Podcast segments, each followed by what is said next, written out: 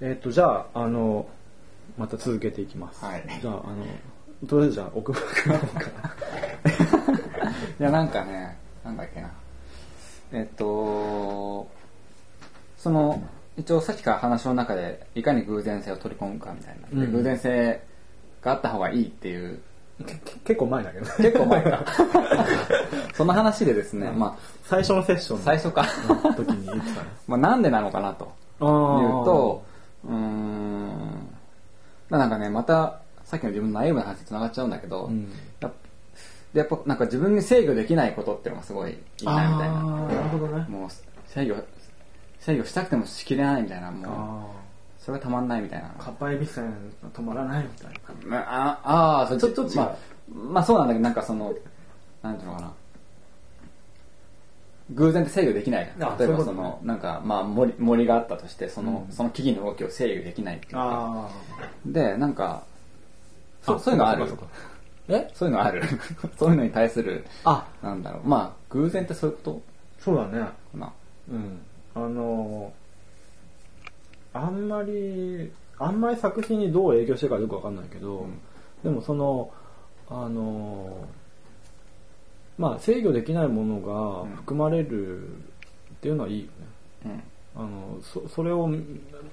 そういうものを見るのも面白いと思うし、例えば自分の中では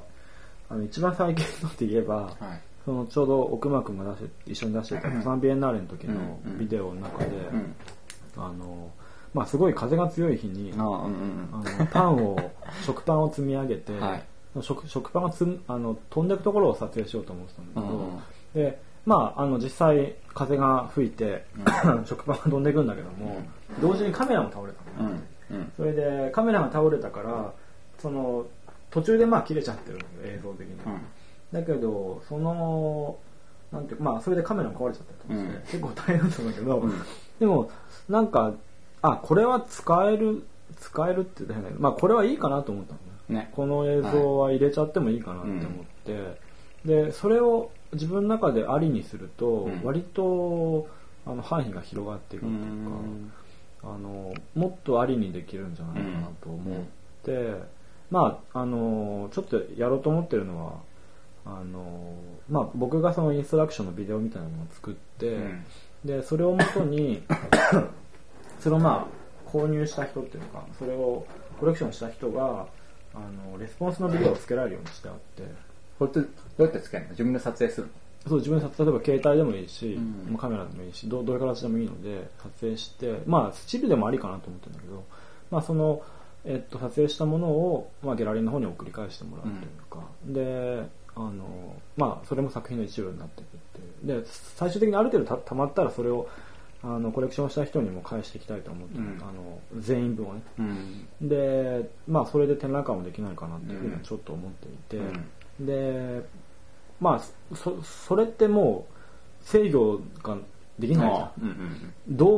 ゃん。まあ、多分きっとみんな手持ちで飛んだろうしブレブレだろうし、あるいは何が起きてるのか分かんないものが取られてるかもしれないし、まあ、どういう状態なのか分かんないけども、なんかそのぐらい離れてしまっても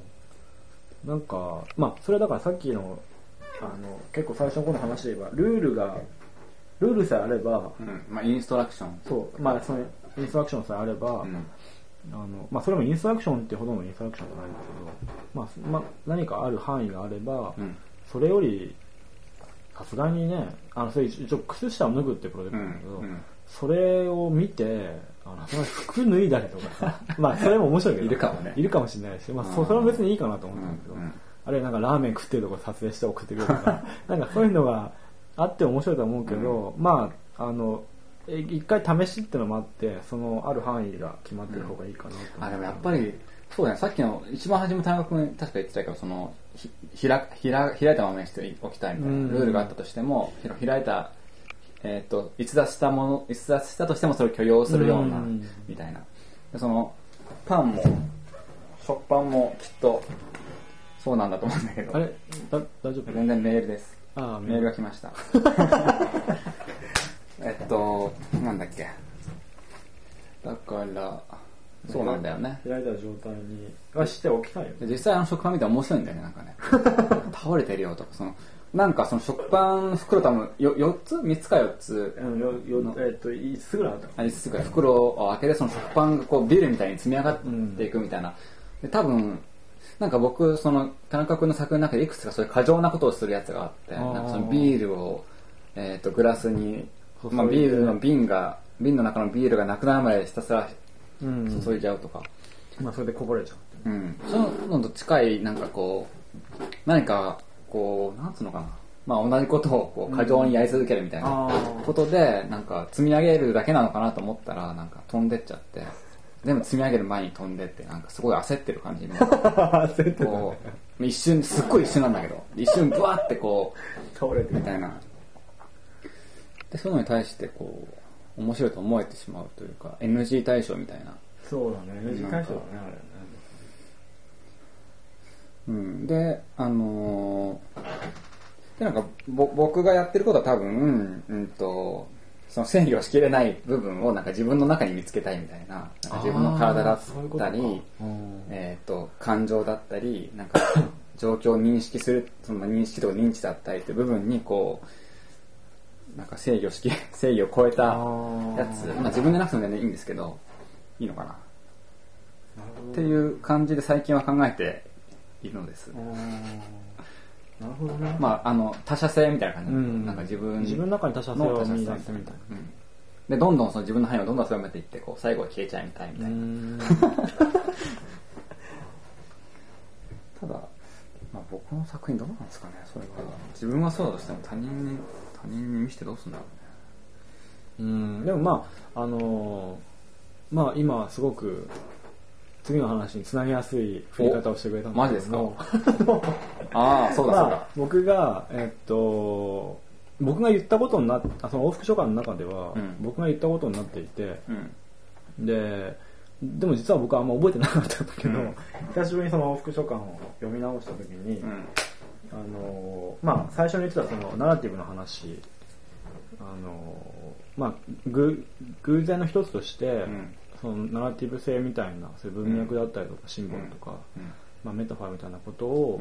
作品のプロセスの中に取り込んでいったとしても、うん、面白いんじゃないかって、うんまあ、その複雑性が作品にいい影響を及ぼして、うんまあ、一瞬見づらい作品になりそうなところはあるけど、うん、でもまあ面白さを残せておけるんじゃないかっていう話を最初にしてたんだけど、うんまあその話を多分僕受けて、うん、ニューヨークで僕まで会った時に、はいはい、ゴンザーストレスの話をちょっとしたんだよね、うん、でまあ僕は覚えてないんだけど往復書簡の中で書かれてたことを持ってくると、はい、結局そのなんだろうまあゴンザーストレスの作品がフェリックス・ゴンザーストレスの作品が面白いのはまあ、それが一見ミニマルな装いをしていたりすごく人を突き放したような見え方をする、うんまあ、作品ではあるんだけれどもその背後に実はすごく個人の物語が入っているというか、うん、自分のパートナーだった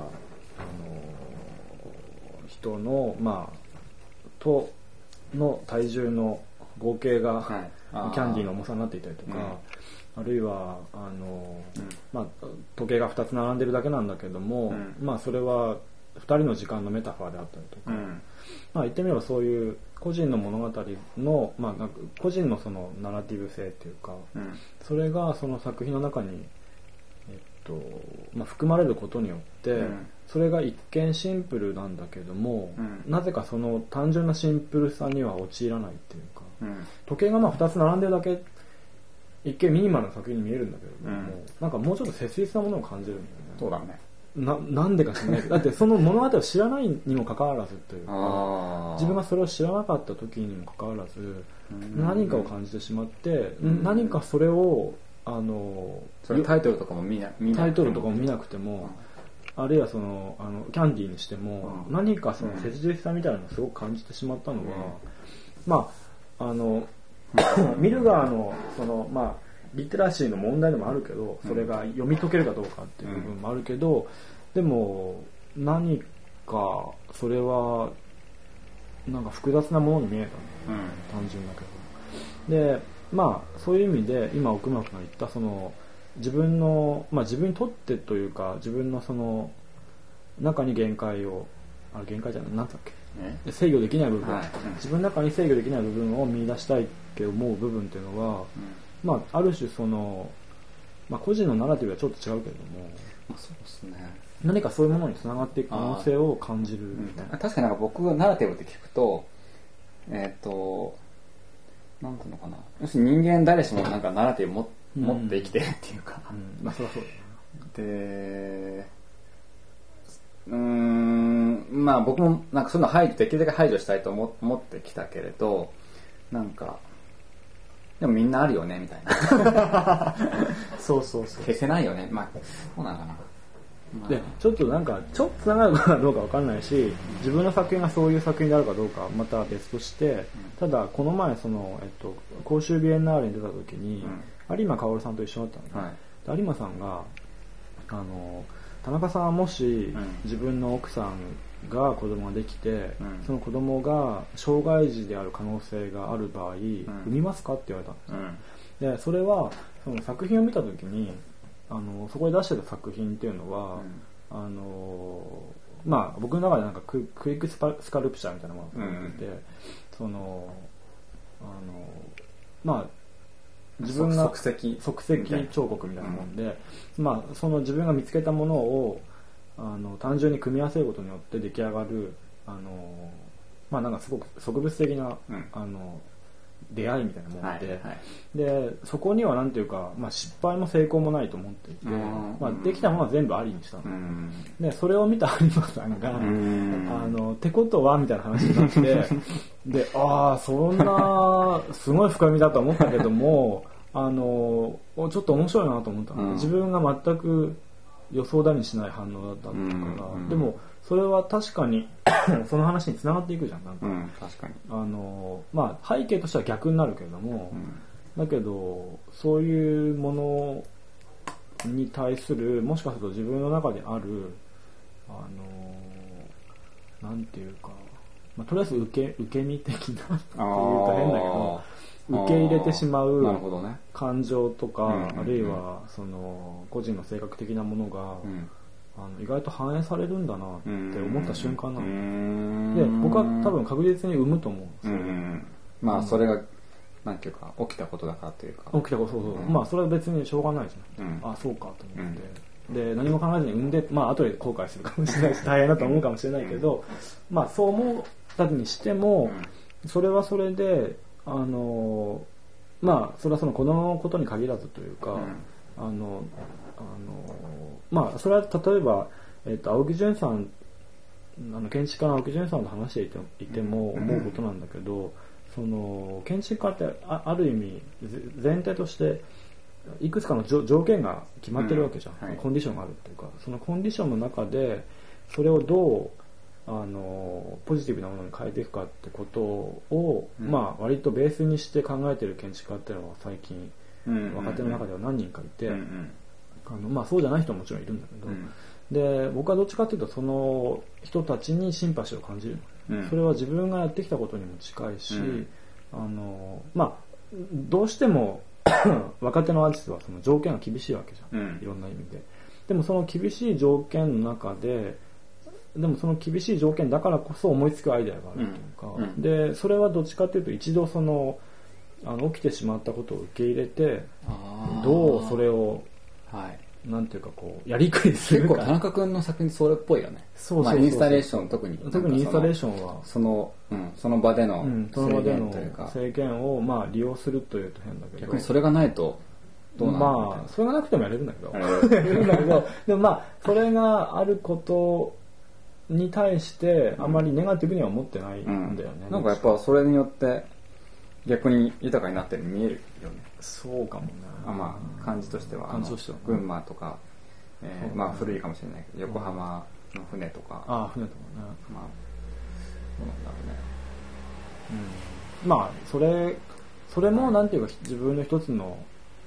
手法になりうるっていうか、うんうん、でそれさえもその田中君のもともとの性格にこう、そうだからキャラクターに駆動されてると、とも言えるのかもなっていう可能性を有馬さんの話からちょっと思って、うんうんうん、まあね、そりゃそうだけどね、そりゃこの人が作ってるから、うん、そりゃそうなんだけどそうで、まあ、話をまあもうちょっとその、奥村君とフェリックスに戻すと、はい、まあそういう個人のなんていうか物語だったり、うん、まあなんていうかその人個人っていう、まあ、身体性というか、まあうん、身体に限らないか、まあ、その個人そのものをベースにするということにしても、はい、なんかそういうことがある種の偶然性を導き入れる可能性になるんじゃないのかなって気はするんだよね。そこどうなの？それってやっぱりそのある種の共感があるのかなと思うんですけど、そのあでそれがその例えばフェリックスの場合は、うん、多分、まあ、そういう個人的な共感よりは、うん、なんていうかなんつったらいいのかなよくわかんないけど、うん、もうちょっとそのなんていうか普遍的な共感っていうか、うん、なんかわかんない気がする。もうちょっと一つ外側の部分で多分触れると思うんだよね、うんはいはい、だから個人的になんか手首切ってる人が、うん、私も手首切ってますみたいなことで、うんね、共感し合うってことではなくて、別にそれがなんかフェリックスじゃなくてもいいっていう。そう誰でもなんか彼自身の個人的な問題が、うん、まあ普遍レベルにっていうと言い方変だな、まあうん、でもまあその共有可能な部分にまで消化されてるというか。そうね。なんかってことはなんだろう、もしかしてこう言い換えるとその人間みたいな人間存在みたいな、うん、なんかそういうことにつながっちゃうのかな。まあ、まあ、話としてはちょっと微妙でも多分僕はその今思い出すにその大学書館で習ってるのことを言ってたのだとすればそういうことだと思うんですよ。なんか誰しも生きてるみたいな。だから誰しもっていうそういう意味の共感なのかな。ね、相田みつおみたいな。そう相田みつおの普遍性につながっている。これ言っちゃまずいな。でもまあまあそれはちょっと冗談だとしても、うん、なんていうのかな。まあ、相田みつおの場合はそれがまあリテラルなんだよね、多分その意識が、うんうん、当たり前のことをリテラルに言うと、うん、まあそりゃそうじゃん、うん、例えばありがとうって言おうとかさ、うん、そう当たり前じゃん、うん、それ言った方がいいそりゃそうだ、そりゃそうでしょって、うん、なんかいいことされたら当たり前ありがとうって言おうみたいなことなわけだから、うん、そんなのまあ当たり前のことなんだけど、うん、まあ例えばフェリックスの場合はそれがなんていうのかな、そ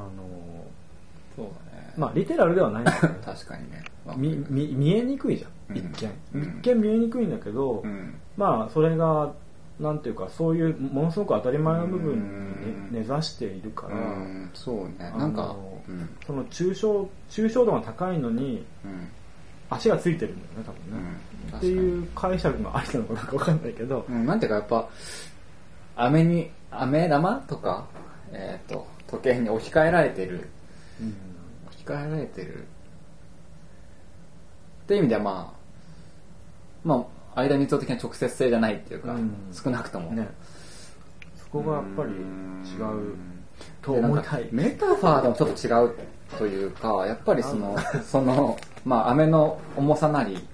なんだっけ、まあ、時計の動き関係性でもいいけど、うん、そのメタファーじゃないんだよ、その ルールがそこに基づいていると。そうだね、それらをの枠がなんかちょっと、うん、今聞いてて思ったのが、そのだからその、まあ、彼の作品のサイズなり、な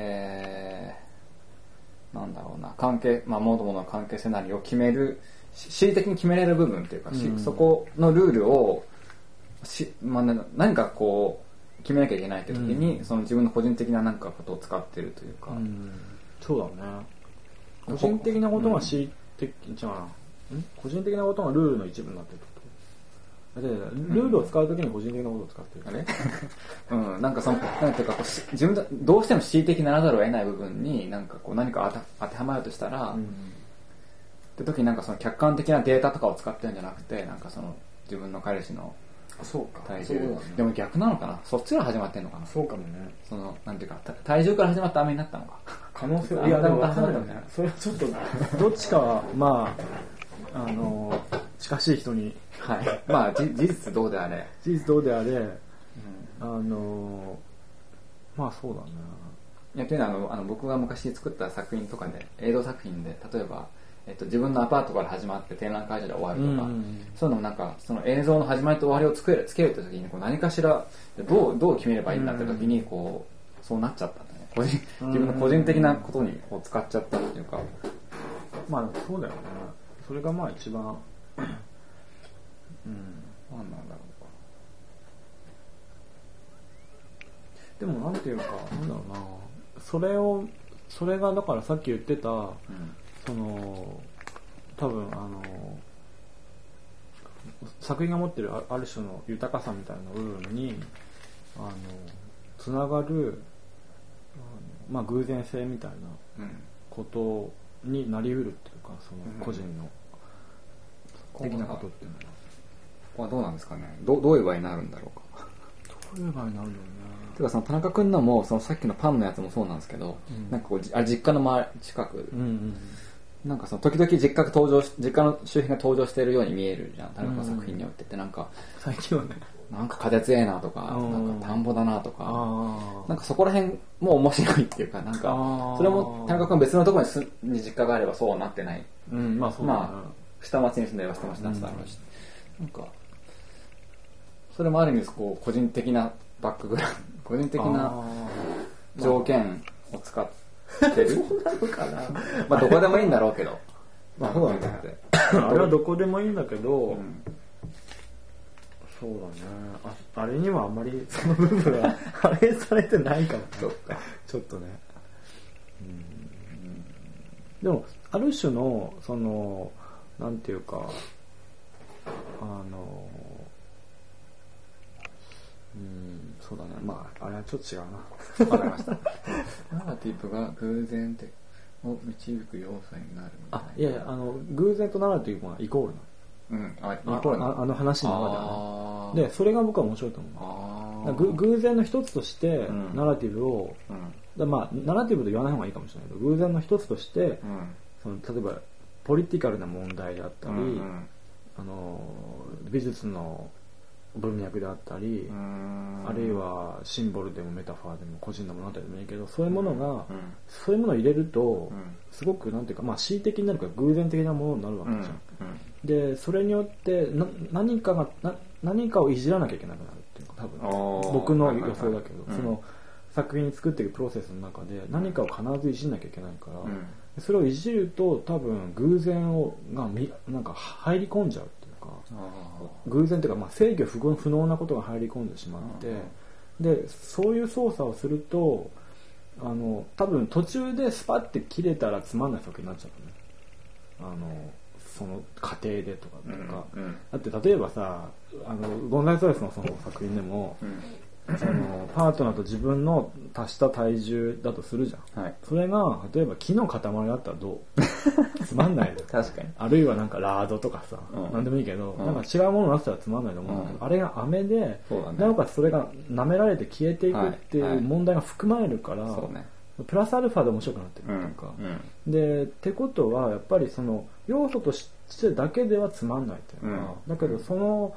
要素が入り込むことによって操作して落ち着く場所に行くっていうか、あるいは2つのものが組み合わさるのかもしれないし、2つの別のルールが出会うわけじゃん、うん、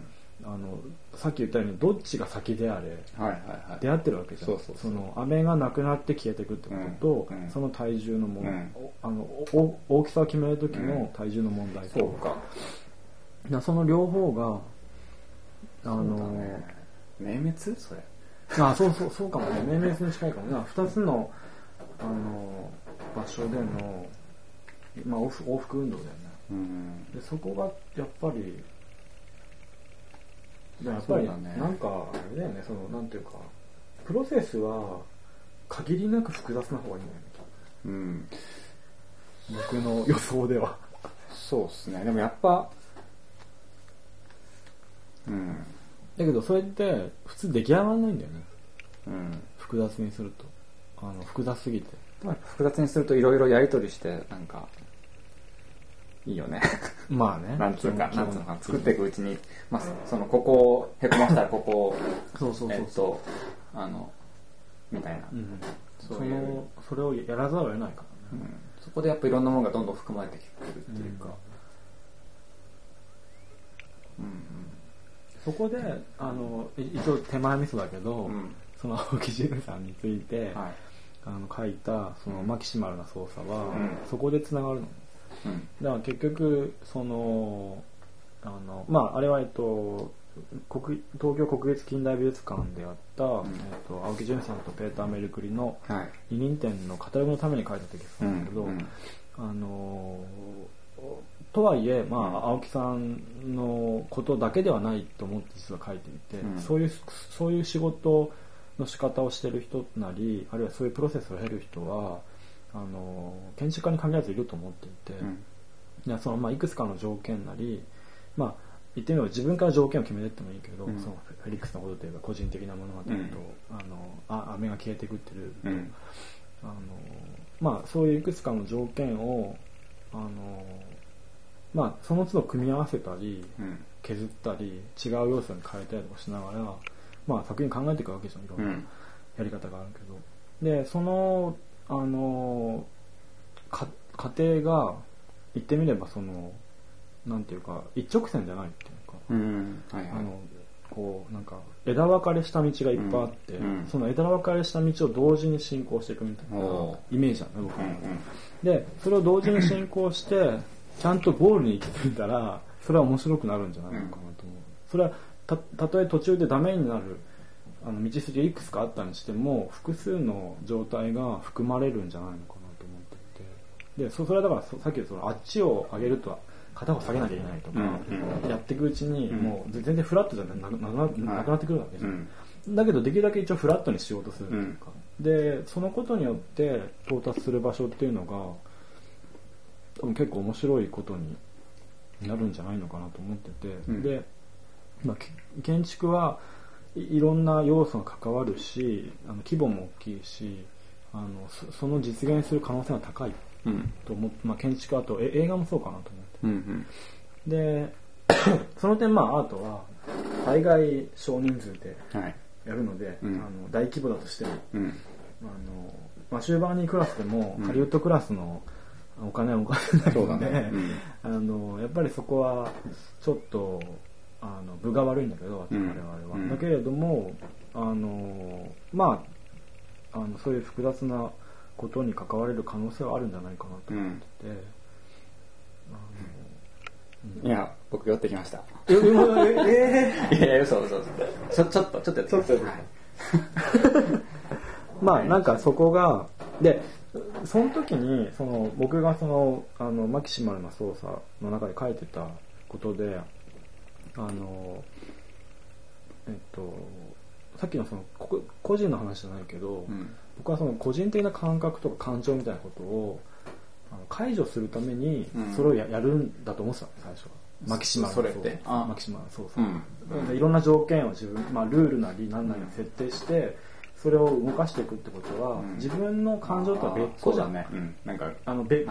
の外的な問題と、うんその駆動のさせ方っていうかでそれを動かしていけば、まあ、自動的ではもちろんないんだけれども、うん、判断はしていくけれども、はい、自分の個人的な問題とは無関係に出来上がると思っていたんだけれども、うん、結論としては、うん、そのまあ青木淳さんに関して言えば、うん、それは僕の結論だから実際青木さんがどうかは別として、うん、現場でなんていうか感覚したことっていうか、うん、現場でその建物を建てる現場でその青木さんが受け取った感覚的な問題っていうか感覚的なことを最終的にはそれを残すためにそれをやってたんじゃないかなと思った、うん、それはなんでかっていうと、うん、なんていうのそのあまりに複雑で自分 その個人的な感覚みたいなことはでまあ分かんないわけじゃん、うん、だけど、はいはいはいはい、それをなんか最終的にじゃあそのマキシマルな操作をして、うん、何かを駆動させてんだけど、うん、一番最後の結論に至った時に OK って思う OK って思う判断の基準になるのは多分その最初の何か受け取った個人的な感覚なんじゃないかなと思ったのね。だからそのプロセスの過程は個人とは無関係になってるように見えるんだけど実はその始まりと終わりはものすごく個人的な感覚に寄ってるんじゃないかと思った時にその今、うん、はいどうぞ思った時に面白いなと思ったのそれは、うんうんまあ、青木さんはそれに賛成するかどうか分からないけどちょっと今聞いて面白いなと思ったのはやっぱ、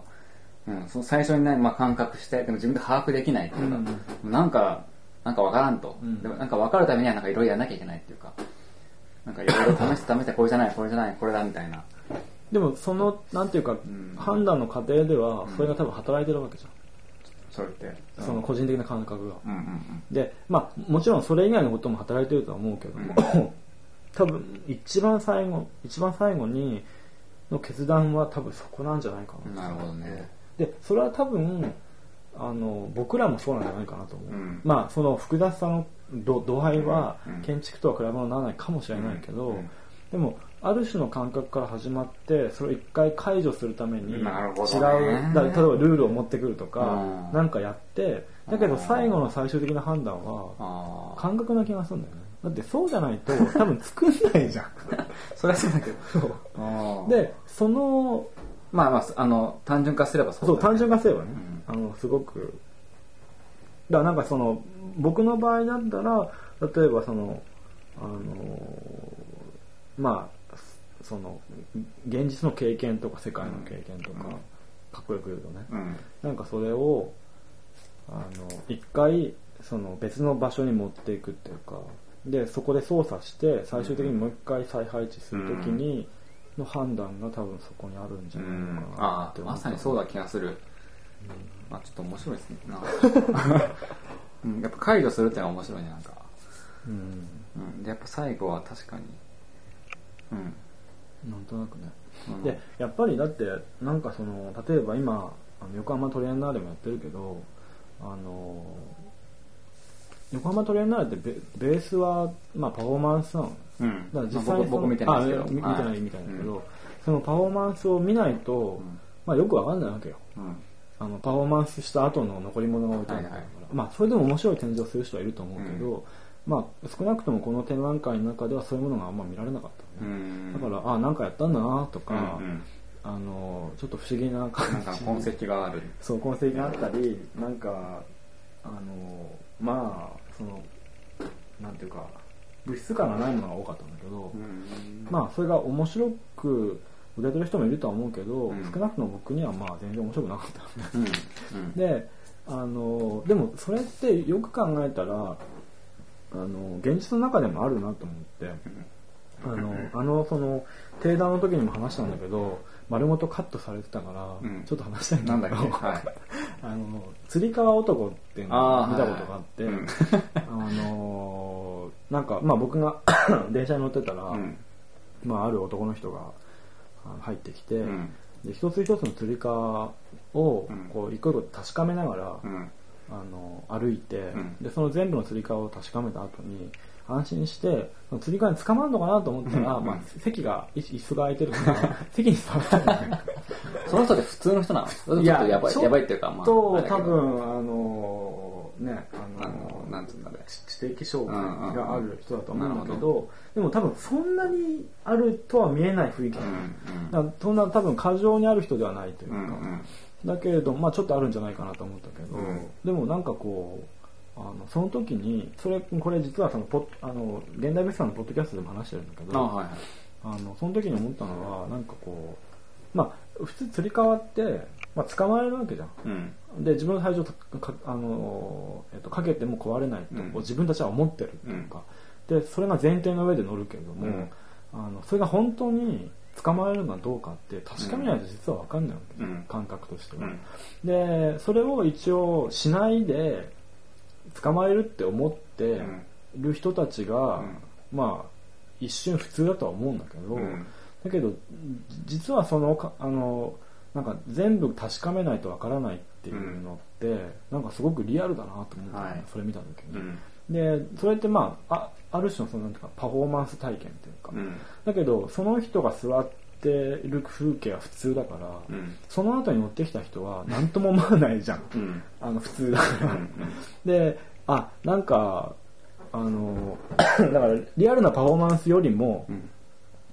うん、リアルなというかその実際のパフォーマンスよりもリアルな、まあ、ハプニングを見たみたいな経験なんだけど、うんうん、なんかその瞬間にそういうなんていうかこう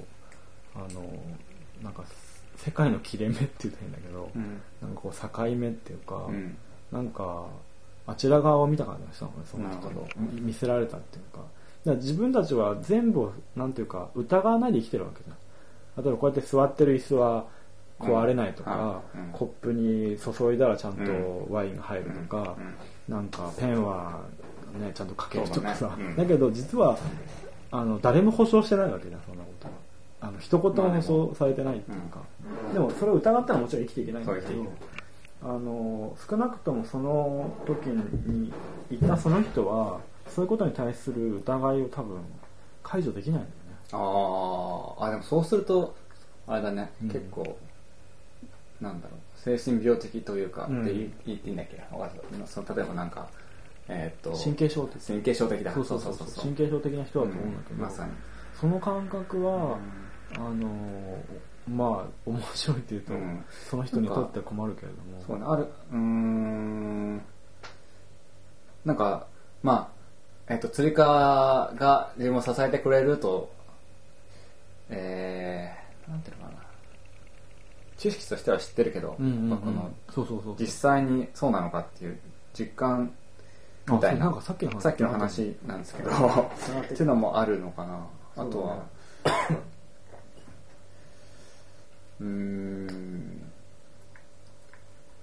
出会い直しっていうのはあれ嫌だよねでもまあ出会い直しだよね出会い直しなんだけど、でもなんかそういうこうこの話どっから来たんだっけ、なんかナラティブじゃない、そうか、ナラティブだけど感覚を残すってところ、ね、でそうだそうだ、なんでその話をしたか、その釣り革とかの話をしたかっていうと、うん、まあだからその感覚ってすごく強かったね、僕の中で、うん、うんうん、自分たちが当たり前だと思っていることが実は当たり前じゃないって思う人もいるんだって思ったことが、うんうん、でそれが実際の自分の作品にまだ反映されてはいないと思うんだけど、今の時点では、うん、だけどなんかそういうなんていうか当たり前と思ってることを、うん、当たり前と思ってない人がいるっていう、そのなんかむき出しの感覚っていうか、はい、なんかそういうものを大事にしたいなとすごい思ったんですよ、うん、その時2つの反応があって、笑ってる人と無視してる人がいた、うん、それもなんか現代美術見た時の反応ってそういう感じするの、受け入れられて笑う人もいれば全く無視する人もいる、まあ、特に僕の作品そういう時多いんだけど、なんかそうだよね、そう、それをすごい感じて、こういうのに近い感覚が生み出せるといいなと思ったんで、それはその途中の話につながるように、やっぱりこの世界が、まあ、僕は面白いと思うから、うん、それを、まあ、そのなんか自分がこの世界を面白いと思う感覚っていうのは、多分そのさっきの釣り革男の人が見せてくれた光景に近い感じがしたのね、うん、すごいシンパシーがあって、それってさっきの話のそういう感覚が例えば制作する当初にあって解除する解除して、そうそれでまた最後にそこで判断するっていうのは、うんうん、なんかそっかやっぱ分かった、うん、やっぱ解除してなんかこう自分の外側に追いやってまた客観的に見てもう一回っていうことなのかなと思って、そうだよね、それ、うん、一回突き放してみないと、うん、だよな。まあそれは奥間君っていうか、みんなやってる、誰もがきっとそう当たり前のことなんだけど、うん、なんかあんまりそういう話もみんなしないなと思って、うん、確かに当たり前すぎてね、ダメですじゃないけどでも人間だもの人間だもの感覚が大事だから、うん、ことになんかなっていくんだけど